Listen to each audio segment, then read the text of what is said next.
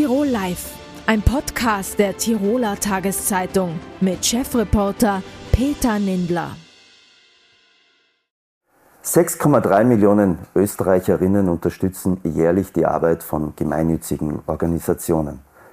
Die Seraphina Stiftung, die 2020 gegründet wurde, hat sich zum Ziel gesetzt, die SLW, sozialen Dienste der Kapuziner, ein Teil davon ist das Elisabethinum in Axams, zu unterstützen.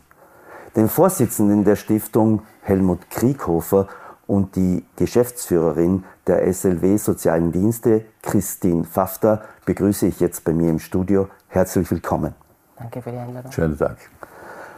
Frau Pfaffter, warum benötigt es Menschen, die Gutes tun, die Spenden sammeln, für eine gemeinnützige Organisation wie Ihre? Reicht da der Sozialstaat nicht aus? Ich glaube, wichtig ist zu sagen, Österreich hat einen sehr gut ausgebauten Sozialstaat. Wir können glücklich sein. Sehr vieles, was Menschen, jetzt in unserem Fall Menschen mit Behinderungen oder Kinder, die nicht zu Hause leben können, was diese Menschen brauchen, ermöglicht unser Sozialstaat, aber nicht alles. Ich glaube, es gibt weltweit keinen Staat, wo nicht auch das persönliche und private Engagement von Menschen notwendig ist, damit Gemeinschaft und Gemeinsamkeit gelingen kann. Herr Krieghofer, was hat Sie angetrieben, diese Aufgabe zu übernehmen? War das ein bisschen der Unruhestand, nachdem Sie ja ORF-Landesdirektor waren?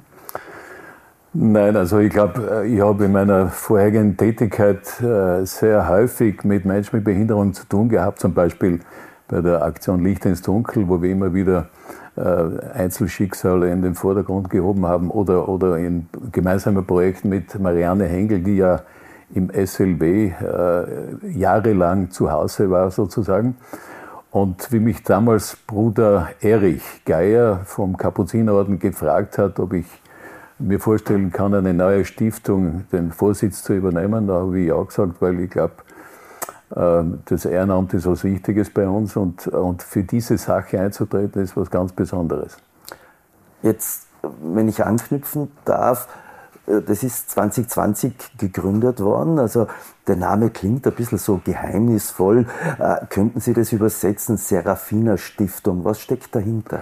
Ja, wir haben diese Stiftung also während der Pandemiezeit gegründet, und wie gesagt, Bruder Erich ist sozusagen der Stiftungsvater vom Kapuzinerorden und der Stiftungsgründer oder der Ordensgründer der Kapuziner, Franz von Assisi, heißt mit zweiten Namen Seraphikus, Franziskus Seraphikus, und von daher leitet sich der Name für die Stiftung die Seraphina ab. Wie sehr ist das für Sie wichtig, dass Sie jetzt einen Ansprechpartner haben? Ist da ein regelmäßiger Austausch? Ist die Seraphina Stiftung die einzige, die das SLW Soziale Dienste unterstützt, oder der größte, oder wie muss man sich das vorstellen? Der Austausch ist wirklich sehr rege. Gott sei Dank haben wir ein sehr gutes Einvernehmen, auch mit der Stiftung und den Stiftungsvorständen. Ja, die Stiftung in dieser Form ist tatsächlich für uns was Neues. Wir sind natürlich, seit es uns gibt, seit 130 Jahren spendensammelnde Organisation, aber die Spende ist was anderes als eine Zustiftung in eine Stiftung. Das heißt, das, was wir jetzt zum ersten Mal haben und worüber wir uns sehr freuen, ist eine Zusicherung der Unterstützung, so heißt es im Stiftungsfondsgesetz, auf Ewigkeit. Das heißt, es erfolgen hier keine unmittelbaren Entnahmen von Geld aus dem Stiftungsvermögen für unmittelbare Notwendigkeiten, das wäre typisch für die Spende, sondern es sind Zuwendungen, die uns dauerhaft ermöglichen, Leben von Menschen, in unserem Fall Menschen mit Behinderungen und Kinder, die nicht zu Hause leben können, so zu gestalten, dass es auch auf Zukunft oder auf Ewigkeit ein gutes Leben sein kann. Jetzt wurden bisher 400.000 Euro gesammelt, ich sage es einmal so, an Zuwendungen, an Zustiftungen, wie Sie es sagt, für 13 Projekte. Wie muss ich mir das vorstellen? Wie schwierig ist es, Stifter zu finden, also Leute, die Erbschaften geben, die Geschenke geben? Wie schwierig ist es? Wie muss man das vorstellen? Ist das Klinkenputzen jeden Tag? Nein, bei einer Stiftung wie der unsrigen, einer Sozialstiftung, in Österreich gibt es ja nicht so viele Sozialstiftungen, kommt es darauf an, dass man geduldig ist und Geduld hat. Und wir wenden uns ja an Menschen, die ein gutes Leben gehabt haben und sagen, ich möchte etwas zurückgeben. Und wenn ich ein Beispiel nennen darf, unser erster Zustifter war ein Landwirt in Innsbruck, alleinstehend, ohne Erben, der uns sozusagen Schrebergärten vermacht hat, hier im Raum Innsbruck, und den jährlichen Pachtzins von, das kann man ruhig sagen, von mehr als 60.000 Euro bekommen wir als Stiftung, Seraphina Stiftung, auf Ewigkeit. Und dieses Geld fließt dann in Projekte des SLW. Wie viel Überzeugungskraft braucht es und warum kommt man auf die Seraphina Stiftung? Jetzt denke ich mal, es gibt ja viele Einrichtungen und Organisationen, natürlich die meisten, die auf Spenden fokussiert sind. Aber wie kommt man drauf? Ja, man muss vielleicht zunächst einmal sagen, um wen geht es? Es geht um rund 250 Menschen mit Behinderung im SLW, und was viele Leute nicht wissen, da werde ich oft angesprochen drauf, viele meinen ja, irgendwann wird das einmal zu Ende sein, aber die Warteliste im SLW, das kann man ja sagen, ist groß, und die Arbeit oder die Unterstützung, der Unterstützungsbedarf ist unglaublich hoch. Die öffentliche Hand macht sehr viel für Menschen mit Behinderung, aber es gibt zum Beispiel, eines unserer Anliegen ist, dass man einen Teil dieser Menschen mit Behinderung, mit Benachteiligung in selbstständiges Wohnen bringt. Das heißt, selbstständiges Wohnen heißt in der Früh und am Abend betreut, untertags ein selbstständiges, eigenständiges Leben, und aber entsprechend müssen die Räumlichkeiten sein. Also der Bau dieser Wohnungen, der kann nicht nur von der öffentlichen Hand bestritten werden. Vielleicht müsste ich da noch dazu sagen, Helmut, natürlich leben Menschen mit Behinderungen schon lange selbstständig und selbstbestimmt in Österreich, Gott sei Dank, weil du vorhin Marianne Hengl erwähnt hast, ist ein sehr bekanntes Beispiel eines Menschen mit Behinderung, der sich sein Leben sehr selbstbestimmt organisiert hat. Aber es gibt Menschen mit sehr hohem Unterstützungsbedarf, und das ist vor allem, sind die Personen, um die wir uns im SLW kümmern oder die wir begleiten, also Menschen mit den höchsten Pflegestufen, Menschen, die nicht verbal kommunizieren, Menschen, die nicht selbstständig essen können, die nicht kontinent werden im Laufe ihres Lebens. Und dass auch diese Menschen mit so einem ausgeprägt hohen Unterstützungsbedarf möglichst selbstbestimmt und selbstständig leben können, da braucht es neben den barrierefreien Gebäuden, die Helmut Krieghofer angesprochen hat, auch ganz wesentlich hochqualifiziertes Personal. Werden die Herausforderungen immer größer? Oder wenn der Helmut Krieghofer sagt, die Warteliste sind lang, was sind die Gründe, warum die Wartelisten so lang sind? Das sind zum einen politische Entscheidungen, also diese Plätze, der Deckel heißt es in der bürokratischen Sprache, die sind nicht naturgegeben, sondern das ist politisch gewollt oder auch nicht gewollt, also der Bedarf ist hoch. Zum anderen gibt es im Tiroler Teilhabegesetz, das seit 2018 gilt, eine Selbstverpflichtung der Tiroler Landesregierung zur Bedarfsplanung, zur Bedarfserhebung. Das ist etwas, was dringend in die Gänge kommen muss. Es gibt sehr viel ungesehenen Bedarf, der sich zwar statistisch nicht abbildet, nicht einmal unbedingt in Wartelisten, aber der da ist. Also Menschen mit Behinderungen werden Gott sei Dank älter mittlerweile. Das heißt, früher lebten sie zu Hause, viele von ihnen bei ihren Eltern. Eltern werden auch älter. Das sind enorme Herausforderungen, die demografisch begründet sind. Jetzt ist ja, wir stehen ja jetzt, sage ich mal, ich habe gerade gesehen, in der Museumsstraße wird die Weihnachtsbeleuchtung schon aufgehängt. November, Dezember sind die klassischen Monate, sind vorher erwähnt, auch Licht ins Dunkel, wo gesammelt, gespendet wird. Spürt ihr auch einen Konkurrenzkampf, oder sagst du, wir sind auf einer Ebene tätig, wo es den nicht gibt? Nein, das kann man nicht sagen. Wir sind, Sie haben schon gesagt, Spenden, das sind für die unmittelbare Hilfeleistung. Wir sprechen oder wollen die Menschen ansprechen für Zustiftungen auf Ewigkeit. Das heißt, dass man, wenn man ein gutes Leben gehabt hat, sage ich einmal, etwas Geld auf der Seite hat oder sagt, ich habe sozusagen keine Angehörigen, ich möchte was Gutes tun. Wir wollen diese Menschen ansprechen, um sozusagen das Leben dieser Menschen finanziell auf dauerhaft abzusichern. Und da haben wir uns, wenn ich das noch sagen darf, überlegt, was kann man den Menschen geben? Wir sind eine junge Stiftung. Was hat der davon? Ja, was kann man den Menschen hat der Landwirt in Innsbruck davon? Ich kann ja nicht nur sozusagen denen einen Brief schreiben oder Danke sagen, sondern insgesamt sind wir 4 ehrenamtliche Vorstände und Vorständinnen in der Seraphina Stiftung, haben gesagt, wir wollen etwas Besonderes machen. Und jetzt haben wir in der Kapuzinergruft, die ja dem Kapuzinerorden nach den Habsburgern gehört. Eine der bekanntesten Gruften Europas sozusagen. Dann haben wir uns gesagt, wir schreiben einen Kunstwettbewerb aus, das ist jetzt erfolgt. und mit einer hochkarätigen Jury besetzt. Und dann haben wir einer jungen Wiener Künstlerin, Nicoletta Auersberg, jetzt einen Auftrag übergeben. Die macht ein Kunstwerk, das wir am 19. März 2024 am Landesfeiertag in Wien offiziell eröffnen werden oder übergeben werden. Das nennen wir Transitus, das ist ein Bogen, wird das sein, möchte nicht so viel vorwegnehmen. Also das leitet daher vom Jetzt über den Tod in das ewige Leben, daher Transitus. Und die Zustifterinnen und Zustifter werden dort in Zukunft verewigt, auf diesem Kunstwerk. Und das freut uns sehr, dass das gelungen ist. Vielleicht abschließend, Frau Pfaffter, was wünschen Sie sich von der Gesellschaft? Das ist eine gute Frage. Wir begegnen wirklich vielen Menschen, die uns sehr wohlwollend begegnen. Das möchte ich als erstes nochmal sagen. Also es gibt auch viele Wünsche, die erfüllt werden. Wenn ich mir jetzt vor Weihnachten noch was wünschen darf, dann ist es Wahrnehmung und Bewusstsein für Menschen mit sehr hohem Unterstützungsbedarf. Also Menschen, die zum Beispiel selber nicht sprechen können, die sich selbst verbal nicht vertreten können, dass sie in ihren Rechten willkommen geheißen werden und wahrgenommen werden und sie ihre Rechte auch ausüben dürfen. Das ist ein Wunsch, den haben wir schon sehr lange. Und ich könnte mir vorstellen, dass so ein Vehikel wie die Stiftung hier auch wirklich auf lange Sicht uns helfen kann, Angebote zu entwickeln, die genau für diese Menschen richtig sind. Wenn ich noch sagen darf, nachdem ich jetzt ein paar Jahre Einblick habe in diese Organisation SLW, man muss sagen, was diese Menschen, die Betreuerinnen und Betreuer, leisten, ist unwahrscheinlich. Das kann ich jetzt einmal sagen. Das sind 500 Menschen, auf einen Menschen mit Behinderung kommen ja 2 Betreuerinnen, Unterstützerinnen, Unterstützer.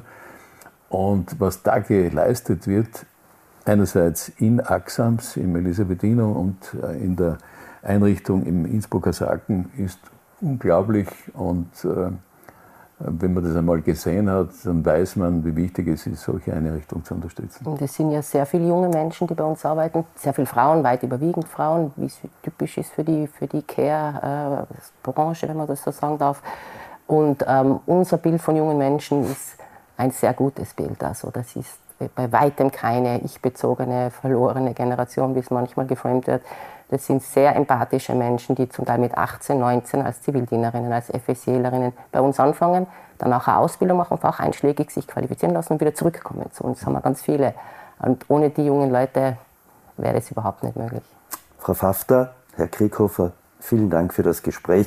Und man sieht, über Gutes kann man auch viel Gutes reden. Dankeschön. Dank. Vielen Dank.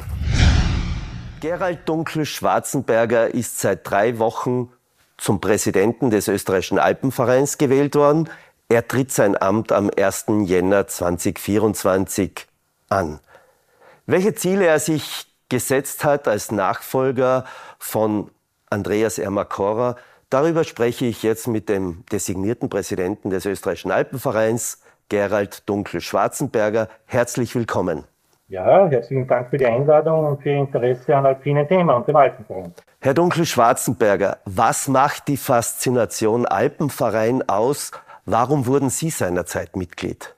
Die Faszination Alpenverein beginnt in meiner Kindheit in der Obersteiermark, in der ich ganz viel Zeit auf den Almen verbringen durfte, in den Bergen verbringen durfte. Und wenn man viel in den Bergen unterwegs ist, dann kommt man natürlich automatisch mit den Alpenvereinen in Kontakt. Und irgendwann, es war dann am Ende des Studiums, so Beginn der beruflichen Laufbahn, gab es eine Veränderung in die Bundeshauptstadt nach Wien. Und dort wurde ich dann auch, war der Drang sehr groß, auch aktiv zu werden im Verein, auch als Turnführer aktiv zu werden. Und der Zugang war insbesondere über die wunderbaren Ausbildungsmöglichkeiten, die mein Alpenverein hat. Bin dann zum Turnführer geworden, bin dann Jugendleiter geworden und habe ein bisschen vielleicht die klassische Karriere gemacht eines Alpenvereinsfunktionärs, bin über die Jugend dann ins Präsidium gekommen und durfte in den letzten Jahren schon Stellvertreter von geschätzten Präsidenten Ermacora sein. Jetzt hat der Alpenverein so mehrere Bereiche, für die er tätig ist. Auf der einen Seite, wie Sie schon gesagt haben, im alpinen Gelände als Führer, Betreiber von Alpenvereinshütten, aber dann auch eine politische Funktion, wenn man so will, als Kämpfer für den Erhalt der alpinen Natur. Wie schwierig ist es, mit diesen 3 Bereichen, diese in Einklang zu bringen und nach außen hin präsent zu sein? Ich denke immer zurück, da bin ich bei einer Geschichte von 160 Jahren und bin immer ganz erstaunt, mit welcher Weisheit unsere Gründer schon die beiden Bereiche, insbesondere die beiden satzungsgemäßen Bereiche gesehen haben, nämlich einerseits Menschen in die Bergnatur, in die Natur hinaus zu begleiten und auch auszubilden dafür und andererseits diese natürlich auch zu schützen. Und es ist ja mittlerweile 100 Jahre schon her, als der Alpenverein den Schutz und den Erhalt der alpinen Bergnatur auch als Satzungsauftrag definiert hat. Und vielleicht ist genau diese beiden Aspekte, die der Verein seit über 100 Jahren in sich trägt, auch einer der Gründe, warum er in der Öffentlichkeit auch so ein großes Ansehen, wie ich immer wieder wahrnehme, hat und warum er auch im Vertrauensindex der österreichischen Organisationen mit Abstand die Nummer 1 war, weil wir seit Jahrzehnten oder in dem Sinn seit über 100 Jahren schon versuchen, diese beiden Aspekte in uns zu vereinen, immer vor dem Wissen, man wird nur das schützen, was man auch gut kennt, und daher ist der Begleitungsauftrag von uns für junge, für ältere Menschen ganz essentiell. Das birgt natürlich ein gewisses Konfliktpotenzial, wenn man weiß, man hat 725.000 Mitglieder. Es gehen immer mehr Menschen, wenn man will, in die Alpen, in die Berge. Ich würde sagen, Corona hat dann noch einmal einen Schub ausgelöst. Immer mehr Menschen gehen in die Berge, immer mehr Menschen fahren mit dem Rad auf Bergwegen, Nutzungskonflikte, immer mehr Menschen gehen mit den Skitouren auf die Berge, auch auf die Pisten. Das birgt natürlich ein ziemliches Konfliktpotenzial aus, wo auch der Alpenverein in den vergangenen Jahren mitten hineingekommen ist. Persönlich bin ich der festen Überzeugung, dass jeder Mensch die Möglichkeit, und bei jedem, weil nicht wirklich jedem, die Möglichkeit haben sollte, unsere wunderbare Bergnatur auch erleben zu können. Das heißt, es wird immer Aufgabe des Alpenvereins sein, Menschen hinaus zu begleiten. Es ist aber andererseits natürlich auch Aufgabe des Alpenvereins, den Menschen auch zu vermitteln, wie sensibel die Bergnatur ist, wie behutsam wir auch damit mit diesem Schatz umgehen müssen, wie groß die Bedeutung für die Biodiversität ist, die die Bergnatur hat. Und genau da setzen wir an, da haben wir eine große Ausbildungsoffensive gestartet. Vielleicht so, was tut sich im Verein? Natürlich gibt es da auch viele Diskussionen. Es gibt Positionen, die wurden entwickelt zu verschiedenen Themen. Das sind, wie wir uns alle vorstellen können, lange und mühsame Diskussionen oft, aber die zu einem guten Ergebnis führen, wo sich immer beide Seiten wiederfinden und letztendlich immer mit dem Ziel des respektvollen Umgangs von Mensch und Bergnatur. Daher sind auch unsere Abteilungen im Verein, die Naturschutzabteilung ist vielleicht näher an die Bergsportabteilung gerückt und umgekehrt und die Gesamtheit der Dinge, die Gesamtschau, die macht uns glaubwürdig und die versuchen wir auch wirklich unseren Mitgliedern zu vermitteln. Corona hat einen Schub gebracht, das sieht man auch in den Mitgliedszahlen.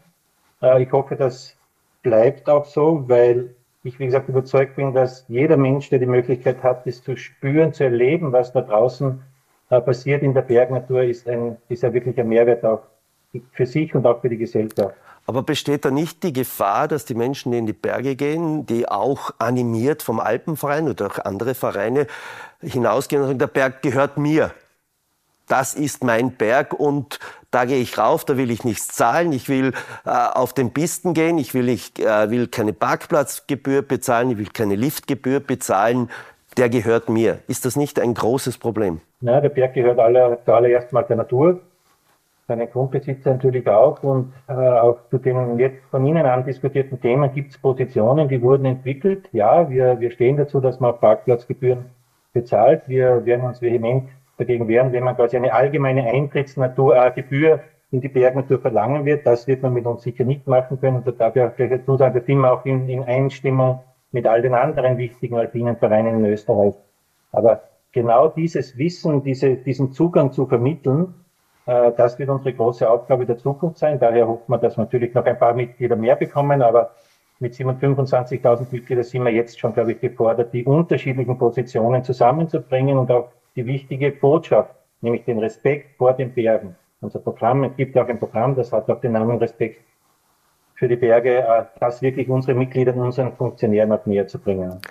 Jetzt ist der Alpenverein auch eine wichtige Organisation, wenn es darum geht, die eigene Raumordnungsabteilung, wenn man so will, wenn es um Ausbau geht, wenn es um Projekte geht in der Natur. Beispiel Gletscher. Gletscher ist zuletzt intensiv diskutiert worden. Wie haben Sie die Geschichte mit Sölden mitverfolgt. Klimawandel, Gletscherschutz und Auftakt Ski Alpin Ende Oktober. Ja, das Thema Auftakt Ski Alpin hat uns natürlich alle betroffen gemacht. Insofern, weil ich vermute, dass die Bilder, die nicht in Österreich gezeigt wurden, sondern letztendlich auch insbesondere im deutschsprachigen Raum zu sehen waren, wahrscheinlich kein großer Imagegewinn waren für Österreich. Das heißt, da würde ich wirklich meinen, mit größter Zurückhaltung hier auch weiter zu agieren, wohl wissend, dass der alpine Skitourismus natürlich eine unendlich große oder eine sehr große Bedeutung für Österreich hat. Hauptfokus für meinen Verein, für den Alpenverein, ist natürlich, die noch unverbauten Gletscherflächen absolut zu schützen. Das ist auch die rote Linie, die haben wir auch kommuniziert, die werden wir auch immer wieder kommunizieren. Wenn man die jetzt noch unverbauten Flächen angreifen möchte, ausbauen möchte, da werden wir mit der Unterstützung unserer Mitglieder auch vehement Widerstand leisten. Ausbau von unberührten Gletscherflächen sind das eine, oder ist das eine, die immer wieder notwendige Instandhaltung von bestehenden Pisten, das andere. Das war ja in Sölden oder ist auf den 5 Tiroler Gletschern ja fast jedes Jahr der Fall. Aufgrund des Klimawandels, aufgrund des Rückgangs des Gletschers müssen Pisten wieder begradigt werden, müssen gerade bereinigt werden. Ist nicht das auch ein großes Problem? Natürlich ist es ein Problem, letztendlich auch, weil die Bilder, die vermittelt werden, nicht das repräsentieren, was Österreich repräsentieren möchte. Der Ausbau, die Anpassung als solches wird hoffentlich im geringst notwendigen Maße auch weiterhin erforderlich sein. Vielleicht sollte man auch überlegen, auch durch eine zeitliche Verschiebung, wie sie auch von der Politik mittlerweile schon gefordert wird, eine zeitliche Verschiebung später in den Start der Skisaison hineinzukommen und damit auch die Eingriffe, die notwendig sind, wirklich auf ein Mindestmaß zu reduzieren. Das heißt, dass man generell sagt, ich meine, in Tirol ist ja ohnehin nur mehr ein Gletscher, ein Sommerskigebiet, der Hintertuxer Gletscher, aber dass man sagt, okay, vor November sollte auf den Gletschern auch nicht Ski gefahren werden. Wer die Diskussion der letzten Wochen mitverfolgt hat, nicht nur auf Österreich, aber auch auf internationaler Ebene, dürfen wir davon ausgehen, dass das, was Sie jetzt skizziert haben, das Szenario, dass das auch wirklich kommen wird. Hm. Auf der anderen Seite, in den anderen Skigebieten ist immer wieder die Frage oder die Diskussion, soll es fixe Ausbaugrenzen geben, die festgelegt werden? Ansonsten gibt es ja immer wieder Interpretationsspielräume. Was ist jetzt eine neue Anlage? Wie viel kann erweitert werden? Spricht sich der Alpenverein für fixe Ausbaugrenzen aus? Wie eingangs schon erwähnt, der Alpenverein wird sich immer dann vehement zur Wehr setzen, wenn rote Linien überschritten werden. Und wie ich es gesagt, der Gletscherschutz der bestehenden Gletscher, die es noch gibt in Österreich, auch wenn die Aussicht für die Gletscher nicht besonders erfreulich ist. Und das Thema Klimaschutz haben Sie kurz angedeutet, können wir gerne noch darauf eingehen. Da werden wir sehr vehement darauf achten, dass die Ausnahmegenehmigungen, die vielleicht noch möglich wären, tatsächlich nicht umgesetzt werden. Und da werden wir unsere Stimme erheben. Auch die Stimme in der Bevölkerung, die wir wahrnehmen, geht in diese Richtung. Da gibt es kein Verständnis mehr. Wir haben hier Klimawandel-Diskussionen, die befürchten lassen, dass es in wenigen Jahrzehnten gar keine Gletscher mehr gibt. Und damit ist vermutlich die Zeit des Ausbaus so oder so vorbei. Und ich bin davon überzeugt, dass das auch in den Köpfen der Entscheidungsträger in den nächsten Jahren tief verankert wird. Und wir uns darauf konzentrieren werden, das Bestehende vielleicht noch zu verbessern, die bestehenden Skigebiete auch noch in der Infrastruktur auch noch zu erneuern. Aber Neuerschließungen würde ich nicht mehr sehen. Klimaschutz, der Alpenverein hat eine sehr, sehr kritische Position zu Windkraft in alpinen Regionen. Jetzt lasse ich einmal das Burgenland außen vor oder auch Niederösterreich. Aber in alpinen Regionen gibt es einen ganz sehr kritischen Zugang. Jetzt sagen auch, was die Wasserkraft betrifft, vor allem in Tirol mit den geplanten Kraftwerk Kaunertal, aber schon davor die Kraftwerke in Osttirol oder in Ausbau Sellrain-Silz-Kühtai. Warum? Ich darf mal vorausschicken, dass der Klimaschutz für uns außer Frage steht. Es gibt ein klares Bekenntnis zu dem, was wir 2005 oder was die internationale Gemeinschaft 2015 in Paris vereinbart haben. Wir sind seit vielen Jahren, ich sage schon fast seit Jahrzehnten, betroffen vom Klimaschutz, weil man natürlich in alpinen Extremlagen als erster leidvoll spürt, was Klimawandel, was die Klimakrise wirklich auslöst. Das heißt, das Thema ist bei uns ganz oben angesiedelt. Es gibt ein klares Bekenntnis zu einer Klimastrategie, die ihr Ziel formuliert hat, nämlich 2033 auch klimaneutral als Alpenverein zu sein. Das wird große Veränderungen im Verein zu bringen, in allen Bereichen mit sich bringen. Und basierend auf diesem Bekenntnis und diesem großen Engagement sind wir einmal mehr zur Überzeugung gekommen, es gibt Bereiche, die wichtiger sind zu diskutieren aus unserer Sicht. Es gibt zur Erinnerung, wir reden bei Windenergie in ganz Österreich ungefähr verantwortlich für 1,7% der Bruttoenergiemenge, die in Österreich quasi zu Buche steht. Und diese 1,7%, um diese maximal, sage ich mal, Verdoppelung, dazu hören wir jeden Tag quasi, haben wir Pressemeldungen, dazu führen wir Diskussionen ohne Ende, aber die so wichtige und viel essentiell in der Bedeutung den größeren Hebel, nämlich wirklich ernsthaft mal über Einsparungen, über Effizienzsteigerung zu diskutieren, die wurde auch vermutlich in ganz Österreich politisch nicht angegangen. Und das wäre wirklich die wichtigste Forderung. Bevor wir Kleinststandort, Kleinstveränderungen diskutieren, bitte diskutieren wir mal über die großen Themen, die wir haben. Und das sind die 25, 30, 35% Einsparungsmöglichkeiten, die wir haben, ohne einen großen oder ohne signifikanten Komfortverlust. Daher der nochmalige Appell, in diese Richtung aktiv zu werden. Wir als Alpenverein haben das für uns erkannt. Energieeffizienz, Energiesparen ist auf Schutthütten natürlich ja schon immer ein Thema, weil man natürlich eine sehr beschränkte Möglichkeit hat. Aber wir werden auch die Bereiche unserer Mobilität angehen. Wir werden die Bereiche unserer Infrastruktur, unserer Kletterhallen diskutieren. Und wir sehen, da stehen auch wir irgendwann vor großen Aufgaben. Aber nur wenn wir unsere Hausaufgaben machen, bin ich überzeugt, können wir auch nach außen argumentieren, dass das kleinste Rad, nämlich die paar Windräder, die potenziell in Tirol mal angedacht werden können, dass die nicht prioritär behandelt werden sollten. Also Absage an die Windkraft und lieber Energie einsparen. Vielleicht zum Abschluss eine Frage. Wie schwierig wird es für einen Alpenverein, ich würde es einmal so umschreiben, die Berge bröseln, damit bröseln auch die Wanderwege oder die gesicherten Wanderwege. Kann der Alpenverein diese überhaupt noch erhalten, auch finanziell? Oder wird man irgendwann einmal sagen müssen, na, wir werden immer mehr Wege sperren müssen, weil wir für die Sicherheit nicht sorgen können und auch nicht für den gesicherten Ausbau?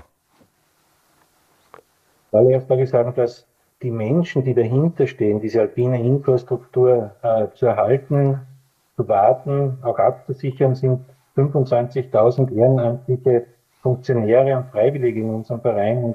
Und denen gilt einmal auch vor dem Publikum mal wirklich einen Dank und eine Anerkennung auszusprechen. Und rückgemeldet wird natürlich, dass die Aufgaben komplexer werden, dass die Aufgaben schwieriger werden.